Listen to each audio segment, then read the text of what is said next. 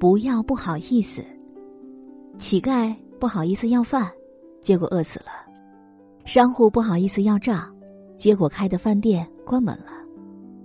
你不好意思认错，结果熟人变成了陌生人。你不好意思向心仪的人表白，结果他和别人走了。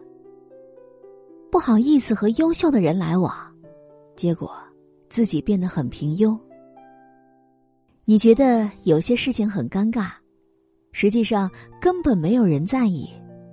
大胆一点吧，想发朋友圈就发，买了好看的衣服就穿，买了好看的首饰就戴，不要觉得不好意思，你是为自己而活。